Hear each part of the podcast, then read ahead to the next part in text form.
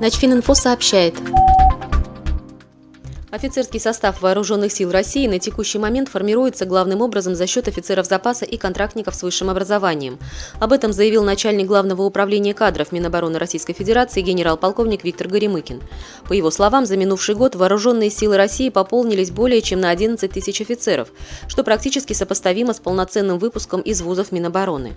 Таким образом, за год Минобороны удалось сохранить кадровый потенциал вооруженных сил.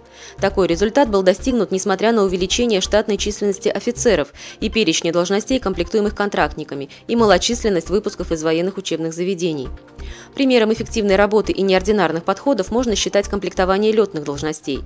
Впервые в прошлом году осуществлена подготовка летчиков, организованная путем профессиональной переподготовки в течение полутора лет офицеров инженерно-технического состава с высшим образованием.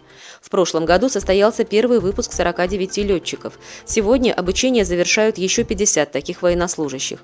По мнению Виктора Горемыкина, такие неординарные и одновременно эффективные подходы обеспечили устойчивое поддержание укомплектованности ряда офицерских должностей. Он полагает, что данная работа останется актуальной и в 2017 году, практически до начала полноценных выпусков из военных вузов. В текущем году усилия вновь будут сосредоточены на поиске и реализации других таких же нестандартных, неклассических форм комплектования офицерских должностей.